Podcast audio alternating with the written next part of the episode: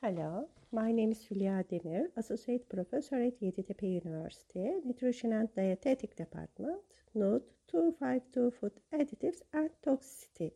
During this term, we will be talking about antioxidant, emulsifier, chelating agents, sweeteners, anticoagulants, toxicity, and mechanism of toxicity.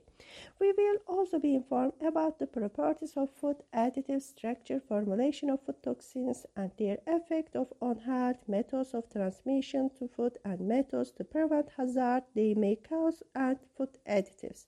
During this course, I am going to apply all the related files to the Moodle system of the university. I expect all my students to follow this platform to be in contact with me all time.